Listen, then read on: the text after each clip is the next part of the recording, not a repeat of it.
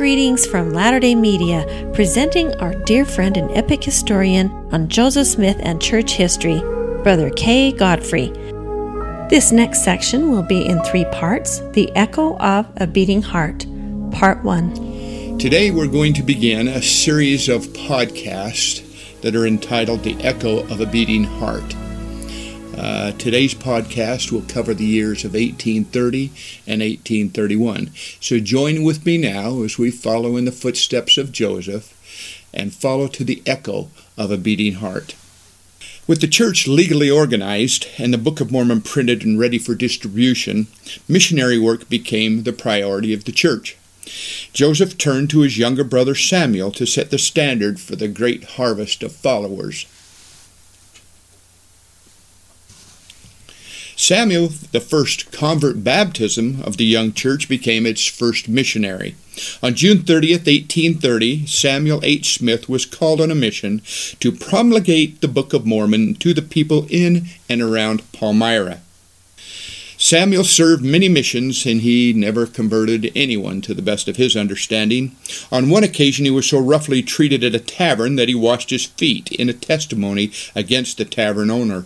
Later, he is, as he was returning home from his missionary labors, he stopped back at that same tavern and learned that the owner had been infected with smallpox, and he and two, and two of his family had died, and no one else in the neighborhood had become ill.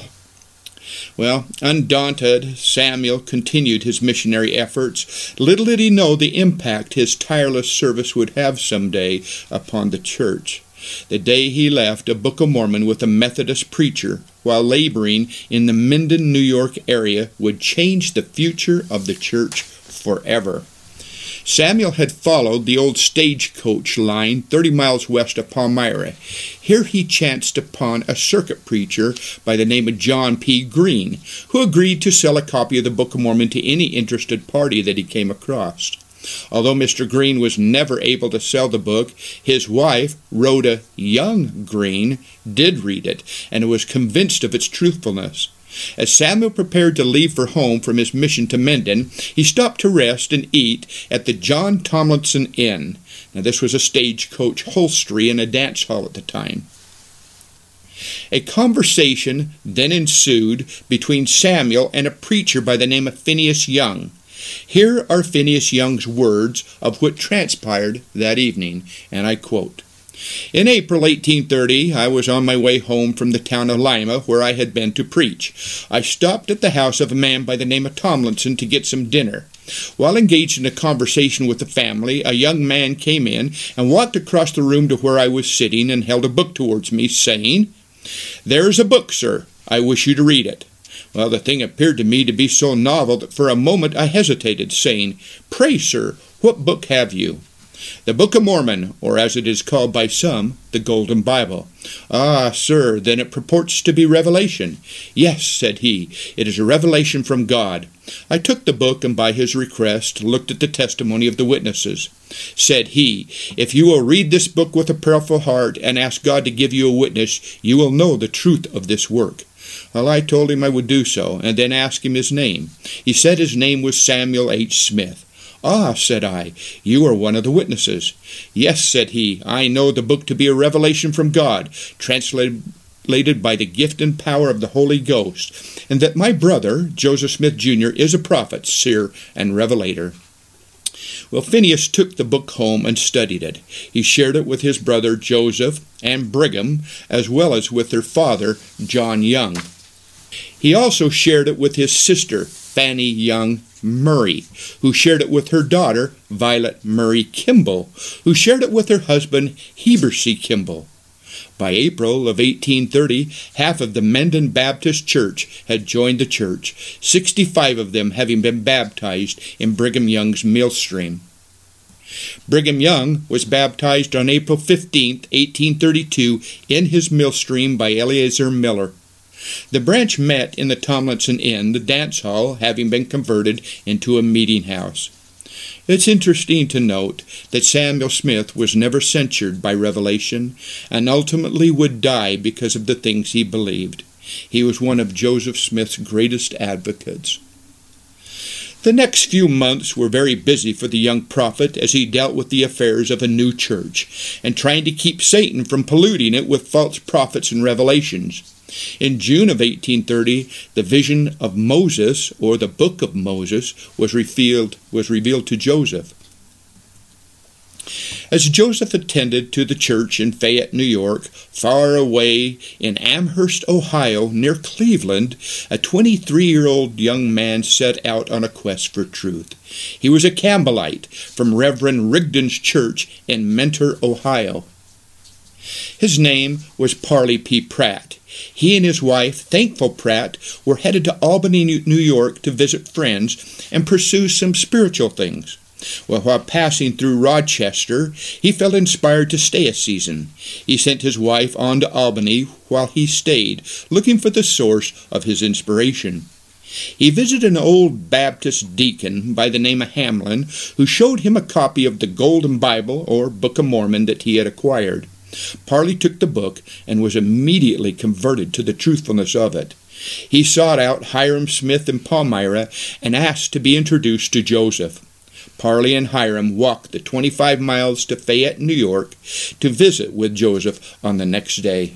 September 1st, 1830, Parley was baptized in Seneca Lake by the hand of Oliver Cowdery and ordained an elder. Parley went immediately to the home of his brother, Orson Pratt. He lived in Canaan, New York, and he shared the gospel with him. He was then baptized two weeks later on September 19, 1830, at the age of 19. Parley's zeal to spread the gospel did not go unnoticed. Shortly after the second conference of the church, held in Fayette on September the 26th, 1830, with 62 members, Parley P. Pratt was called to serve a mission to the borders of the Lamanites in the western reserve of Missouri. In May of 1830, President Andrew Jackson signed the Indian Removal Act, providing for the general removal of Indians to lands west of the Mississippi River. This area became known as the Western Reserve. On October 18, 1830, Parley P. Pratt, Oliver Cowdery, Ziba Peterson, and Peter Whitmer Jr. set out for the borders of the Lamanites, all having been called as missionaries. As the group passed through Buffalo, New York, they left two copies of the Book of Mormon with the friendly Seneca Indians. When the elders reached Ohio, Parley convinced his companions to stop at Mentor and visit his old friend Sidney Rigdon. Prior to Parley's conversion, he had studied under Sidney Rigdon. Sidney presided over a group of seekers of New Testament Christianity. At one time, Mr. Rigdon had merged his group with another secret group presided over by Alexander Campbell. Together, they founded the Campbellites, or the Disciples of Christ Church. Later, Sidney broke away and formed his own church, the Reformed Baptist Society. The elders were treated cordially by Sidney, and he consented to read their book and allowed them to speak in his congregation. Their sermons were greeted with great enthusiasm and belief. Meanwhile, the elders traveled down to Kirtland, Ohio, and preached door to door. On November 14, 1830, at the Methodist Meeting House in Kirtland, Sidney Rigdon announced his conversion to Mormonism. The next day, November 15th, Sidney was baptized by Oliver Cowdery. Sidney's wife, Frederick G. Williams, William Wine Phelps, Newel K. Whitney, John Murdock, Levi Hancock, and others were also baptized in the waters of the east branch of the Chagrin River in Kirtland. Later, Sidney Rigdon and Frederick G. Williams would become part of the first presidency of the church. The four missionaries continued their work at the farm of Isaac Morley, Mr. Morley, along with a group of 100 people from Kirtland, had been experimenting with living in a communal order at his farm.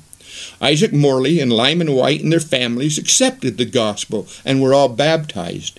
In all, 127 converts were added to the church in the space of just one month. The missionaries continued their trek towards the borders of the Lamanites. On January 13, 1831, they arrived in Independence, Missouri. They had traveled for a month and a half, more than 300 miles, in intense cold, carrying their clothes, their books, and their food on their backs. Their efforts with the Indians of the Fort Leavenworth area resulted in considerable interest and success until the federal Indian agents ordered them to leave because they lacked permits to preach. Nevertheless, Joseph's fame among the Indian people grew. He became known as the pale faced prophet. Although the mission to the Lamanites was not very successful, these four valiant and courageous elders left a legacy that would last for eternity. Joseph received the reports of the missionaries with gladness and joy. He personally had experienced much sorrow with the passing of his grandfather, Asael Smith, on October 31st, 1830. Asael was the one who had uttered many years earlier the prophetic statement that one day one of his posterity would change the course of religious history forever. In December of 1830, Joseph received visitors at his door. Sidney Rigdon and a close friend, Edward Partridge, had come to, quote, inquire further about the new religion. On December the 11th, 1830, Edward Partridge was baptized by Joseph and ordained an elder by his friend, Sidney Rigdon. Within a few short months, the church membership in Kirtland exceeded that of New York. In January 1831, at the Third General Conference of the Church, the prophet received Doctrine and Covenants, section 37, stating that the church should gather together in Ohio. This would bring the power and influence of the church into one locality, easing the problem of supervision and providing much unity and strength to its members. This section says, Behold, I say unto you that it is not expedient in me that ye should translate any more until ye shall go to the Ohio, and this because of the enemy and for your sakes. And again I say unto you that ye shall not go until ye have preached my gospel in those parts, and have strengthened up the church whithersoever it is found, and more especially in Colesville. For behold, they pray unto me in much faith and again a commandment I give unto the church, that it is expedient in me that they should assemble together at the Ohio, against the time that my servant Oliver Cowdery shall return unto them. Behold, here is wisdom, and let every man choose for himself until I come. Even so, Amen. For a moment, I want us to consider the importance of Kirtland in the history of the church. So many significant things have taken place there. Much of that can be found in the two books that you see on the slide entitled The Savior in Kirtland and Joseph Smith's Kirtland Eyewitness Accounts, both by Karl Ricks Anderson. I would strongly encourage you to uh, to get those books and uh, take a look at them because they're they're very very well researched. In September of 1831, the Lord established a timeline, literally a timeline, for the church's stay in Kirtland. It is found in section 64. It is to last five years or until 1836. But I don't know if you knew that Kirtland started with a curse. Started with a curse. Doctrine and Covenants, section 124, verse 83 reads I have a scourge prepared for the inhabitants of Kirtland. However, on October the 14th, 1979, President Ezra Taft Benson lifted that scourge when he said, The scourge is being lifted today.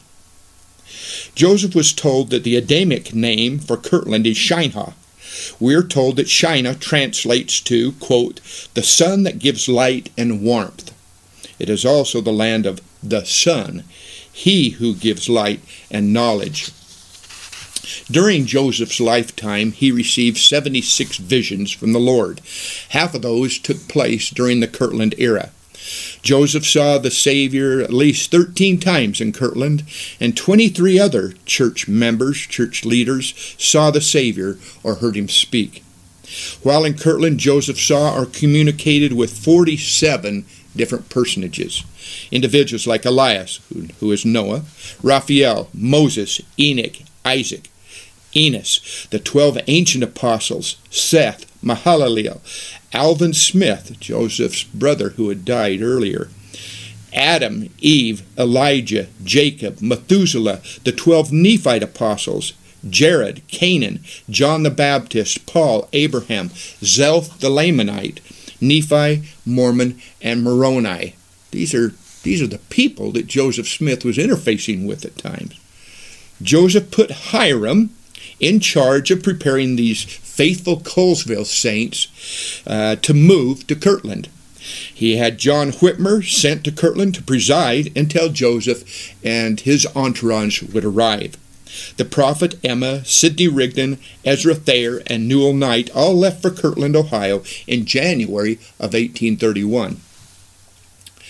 Kirtland would become the schooling grounds for the church. Over half of the Doctrine and Covenants would be received there in Kirtland. February the 1st, 1831, was a cold winter day. Joseph, Emma, Sidney Rigdon, and Edward Partridge arrived by sleigh in front of the Newel K. Whitney store.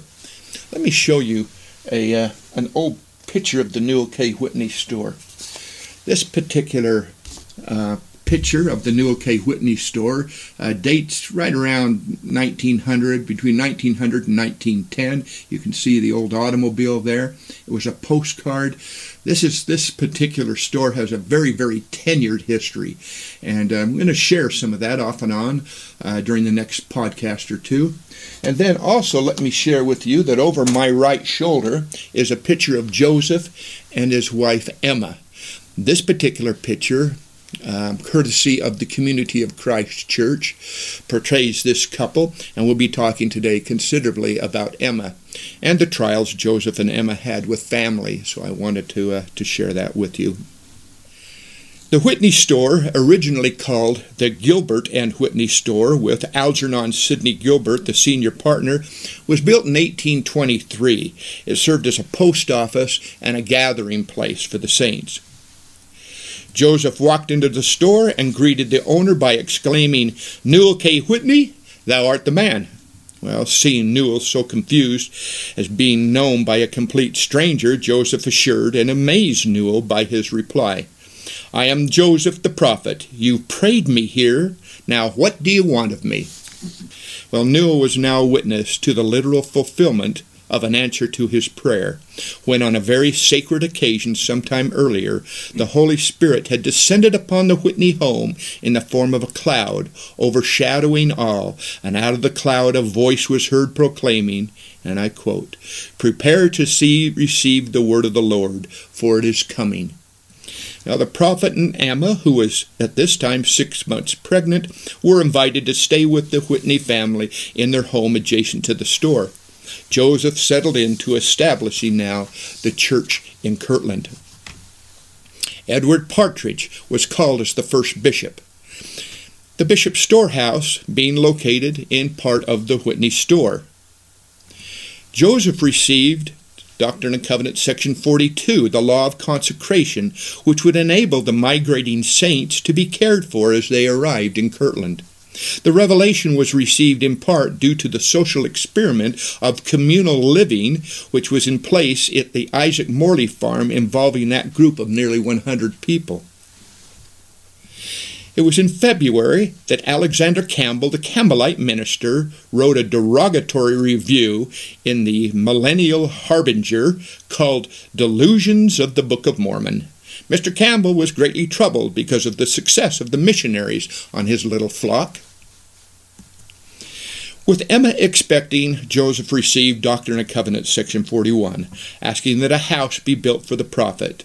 Isaac Morley built a small home for Joseph on his farm, and on March 1st the prophet moved to the Morley farm. They would live there about six months. Well, during the spring, Joseph was faced with a variety of challenges. The translation of the New Testament began on March 8th, and missionary efforts were constantly pursued. Sidney Rigdon, Parley P. Pratt, and Leman Copley, a former Shaker, were called on two missions. They were called to preach to the Shaker colony in Cleveland. Unfortunately, their efforts fell on deaf ears, and Brother Copley lost his testimony and would eventually leave the church. The prophet also witnessed some rather bizarre behavior. Children who claimed to see visions and ran around doing strange things. And there was this woman named Hubble who claimed to be a prophetess who wanted to be ordained a teacher. These incidents led Joseph to inquire of the Lord. He received Doctrine and Covenants, section 43, describing the nature of how revelation is to be received in the church. And this ye shall know assuredly that there is none other appointed unto you to receive commandments and revelations until he be taken, if he abide, if he abide in me. But verily, verily, I say unto you, that none else shall be appointed unto this gift except it be through him. So that became very clear how revelation was to be received in the church. In the spring, Isaac Morley built a 14 foot square schoolhouse on his farm for the prophet to teach from. It is here in the schoolhouse that Joseph and two others witnessed a vision of the Father and Son. Thirteen revelations would be given the prophet while at the Morley farm, and it was here that Joseph prophesied that the saints would go to the Rocky Mountains. Let me share with you that revelation as told by Wilford Woodruff. On Sunday night, the prophet called all who held the priesthood to gather into the little log house that they had there. It was a small house, perhaps 14 foot square, but it held the whole of the priesthood of the Church of Jesus Christ of Latter day Saints, who were then in town in Kirtland, and who had gathered together to go off in Zion's camp. That was the first time I ever saw Oliver Cowdery or heard him speak. The first time I ever saw Brigham Young and Heber C. Kimball, and the two Pratts and Orson Hyde and many others. There were no apostles in the church then except Joseph Smith and Oliver Cowdery. When we got together, the prophet called upon the elders of Israel, and with him to bear testimony of this work. Those that I have named spoke, and a good many others that I have not named bore their testimony. When they got through, the prophet said, Brethren, I have been very much edified and instructed in your testimonies here tonight. But I want to say to you before the Lord that you know no more concerning the destinies of this church and kingdom than a babe upon his mother's lap. You don't comprehend it. Well, I was rather surprised. He said, It is only a little handful of priesthood you see here tonight, but this church will fill North and South America. It will fill the world. Among other things, he said, It will fill the Rocky Mountains. There will be tens of thousands of Latter day Saints who will be gathered in the Rocky Mountains, and there they will open the door for the establishing of the gospel among the Lamanites, who will receive the gospel and their endowments and the blessings of God. This people will go into the Rocky Mountains. They will build temples to the Most High.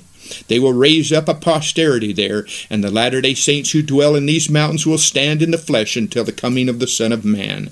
The Son of Man will come to them while in the Rocky Mountains. Building temples in the Rocky Mountains. Heavens, we've got 23 temples in Utah. I don't know if you can name all of these temples that are pictured here, but for those of you that are listening to this audio only, perhaps we can review these 23 temples.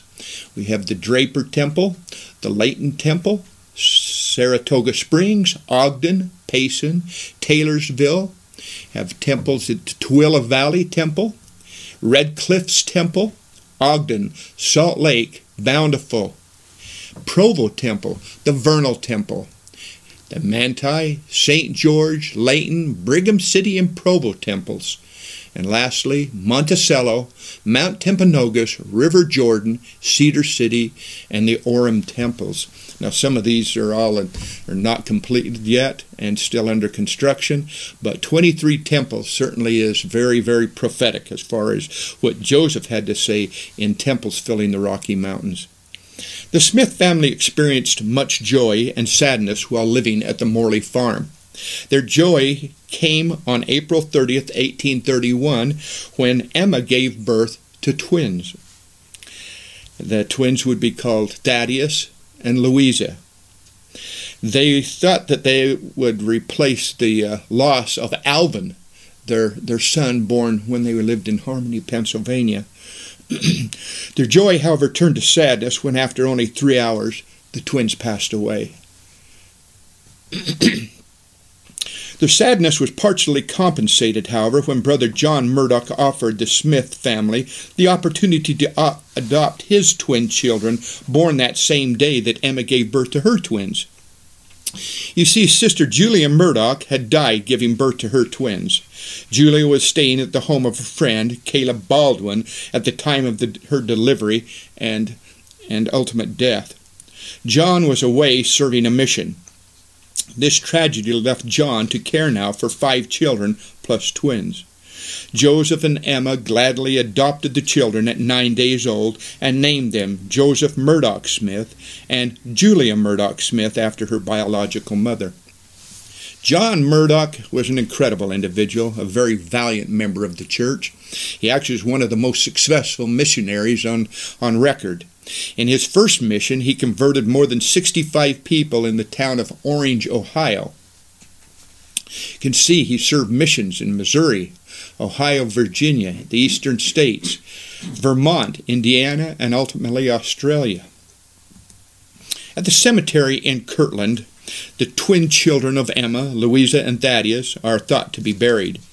Others buried there include Hyrum's first wife, Jerusha Smith, Joseph's grandmother, Mary Duty Smith, and a future friend, John Johnson, whom we'll talk about later. The Community of Christ Church has placed a marker in tribute to those buried in Kirtland. And this particular marker is focuses on the two two women there, Jerusha Smith and Mary Duty Smith. It reads, quote, To the memory of two of those who symbolized the abounding faith, courage, and fortitude of the pioneer women of the church. Others, no doubt, have been laid to rest in many unmarked graves. In the nearby community of Willoughby, there's a medical college where the students thought nothing of digging up the Mormon cadavers for their medical research. Grave robbing actually became a very serious problem in Kirtland, so much so that many were laid to rest in unmarked graves because of the sacrilege. On May 14th, the Colesville Saints, led by Newel Knight, left New York for their new home in Ohio. After traveling the Erie Canal to Buffalo, then by steamer to Lake Erie, and then finally to Fairport Harbor, Ohio, the Colesville Saints settled in Thompson, Ohio, on the property of Lyman Copley. Now, we talked a little bit about Lyman and his uh, missionary endeavors to the Shakers earlier. But the Lyman Copley farm comprised 759 acres of beautiful farmland. D&C 51, the law of consecration and stewardship, was actually received and first implemented with these Colesville saints in Thompson. Copley concentrated his property to the Lord. The saints were given stewardship of this land. They helped plant his fields and fence his property. This relationship, however, lasted only a few weeks because Lyman Copley broke his covenant with the Lord because of those events that occurred on his mission to the Shakers. Copley forced the saints to flee off his land. Copley later testified against the prophet Joseph Smith in a trial in 1834. Copley, however, was rebaptized in the church in April of 1836, but remained in Ohio when the saints moved west. Today his grave is found in an inconspicuous, dark, damp, and almost unknown cemetery. Other groups of saints soon began to arrive. A group of 80 were led by Lucy Mack Smith from Fayette, New York. This group has been likened to the complaining children of Israel, causing Lucy much grief and heartache. At one point, while waiting for the ice to break up in Buffalo, Lucy cried repentance to the saints and asked for relief from their hardship. The ice suddenly parted, creating a narrow passage that allowed the boat that they were on to pass through. The narrow pass closed immediately behind them. Lucy's arrival at the Smith home was one of great joy, for rumors had spread that she had drowned in Lake Erie with a number of other saints. Later, a third group of saints arrived from Palmyra. They were led by Martin Harris. On June 3rd through the 6th, at the Morley Farm, the fourth conference of the church was held. Two thousand people now attended conference. It was on this special occasion that Joseph and two others witnessed a vision of the Father and Son. On June 6th, Joseph received a revelation, D&C 52, telling him to go to Missouri where the land of the saints' inheritance would be revealed. Algernon Sidney Gilbert, Sidney Rigdon, William Wayne Phelps were to accompany the prophet on this particular trip. W. W. Phelps, the first printer of the church, was to assist Oliver Cowdery when they arrived with establishing at Preston, Missouri. Oliver and his missionary companions had early established a small branch of the church in Independence while teaching the Indians. Let's take just a moment and ask ourselves a really, really important question. Why Missouri? Why Missouri? And what really ever happened to those four very valiant, faithful missionaries that traipsed on after Kirtland through the snow to Missouri? Let's review their history. After the success in Kirtland, where 127 individuals were baptized, they traveled on to the frontier border of Missouri. They began their trek in late December and traveled through the month of January. Traveling was difficult because of what has been called, and I quote, the winter of the deep snow. Parley P. Pratt describes how the missionaries had to halt for a few days in Illinois on account of the extended storms. And he said, during which the snow fell in some places near three feet deep. Well, with their original plans frustrated by ice on the river, they decided to journey by foot. Parley wrote, and I quote, For 300 miles through vast prairies and through trackless wilds of snow, no beaten road, houses few and far between, and the bleak northwest wind always blowing in our face with a keenness which would almost take the skin off the face. After much fatigue and some suffering, we all arrived in Independence, in the county of Jackson, on the extreme western frontier of Missouri and of the United States. Once the group arrived in Independence, Peter Whitmer Jr. and Ziba Peterson remained in Independence to earn some money.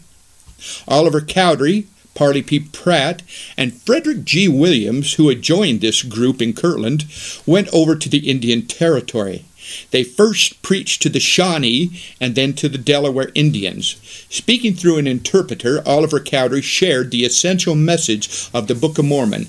Part of this message, as recorded by Parley P. Pratt, was this Quote, the Lord commanded Mormon and Moroni, their last wise men and prophets, to hide the book in the earth, that it might be preserved in safety and be found and made known in the latter days to the palefaces who should possess this land, that they might again make it known to the red man, in order to restore him to the knowledge of the will of the Great Spirit and to his favor. Now, the Indians requested that the missionaries return again in the spring. However, because of an order by a federal agent, the missionaries were expelled from Indian, Territory due to lacking a permit to preach. The brethren sought unsuccessfully to get authorization from William Clark, the superintendent of Indian affairs in the area, and so the missionaries were no longer to proselyte in the Indian Territory. Although the Lamanite mission ended somewhat unsuccessfully, it helps chart a course for the fledgling church that would follow during the coming decade. These missionaries established the church not only in the Kirtland area, but also in Independence. They opened up a way for Joseph Smith to go to Ohio in 1831. And later in 1831, Joseph would travel himself to this part of the country, Jackson County, Missouri and there he would find the location for the New Jerusalem. And then again later, on August the 3rd, 1831, near the Independence Courthouse, Joseph would lay a cornerstone for an incredible temple that would be built there someday. Well, thank you for joining me today. Our next podcast will continue our quest to follow the echo of a beating heart. This Come Follow Me video series is a bonus resource to enhance your appreciation of the Prophet Joseph Smith with little known facts and research about American and church history. Thank you for listening today and for sharing this Come Follow ComeFollowMe2021.com website. We sure appreciate those who have been contributing on our Patreon page under Latter day Media. We'll have a link in the show notes and we would love to invite more to help support this work. To contact Kay, email him at footstepsofjoseph at gmail.com. And coming soon are six hours of DVDs following the footsteps of Joseph.